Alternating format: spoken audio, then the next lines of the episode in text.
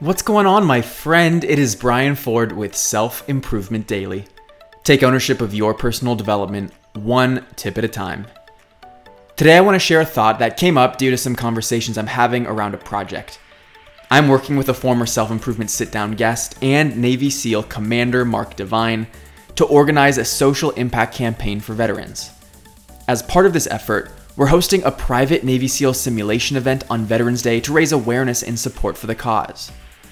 I learned that in this event, there's one point where they turn tranquility and conversation into absolute chaos, turning on sirens, spraying participants down with high pressure hoses, giving unclear directions, and doing so many other things to create a sense of panic. Now, for Navy SEALs, this is important because they'll be entering uncertain environments where they'll need to silence the distractions and keep a clear mind through incredible pressure and distractions. And the only way to truly prepare for that is to simulate the experience. While that might be a really extreme version of the point I'm trying to make, we are constantly surrounded by unexpected situations that catch us off guard.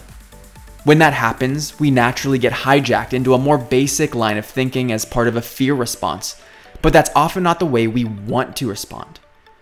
By simulating the situation in advance, you can gain an awareness of how you ideally want to behave so that you can have that reference when things become less obvious.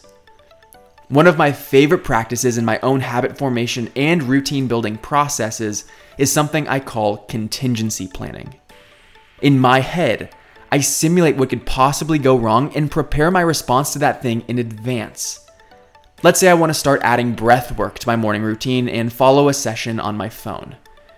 What do I do if my phone's dead? What do I do if I'm traveling and I don't have a private space for the session? By simulating the very real scenarios I might encounter, I'm better prepared to perform when I'm exposed to those scenarios.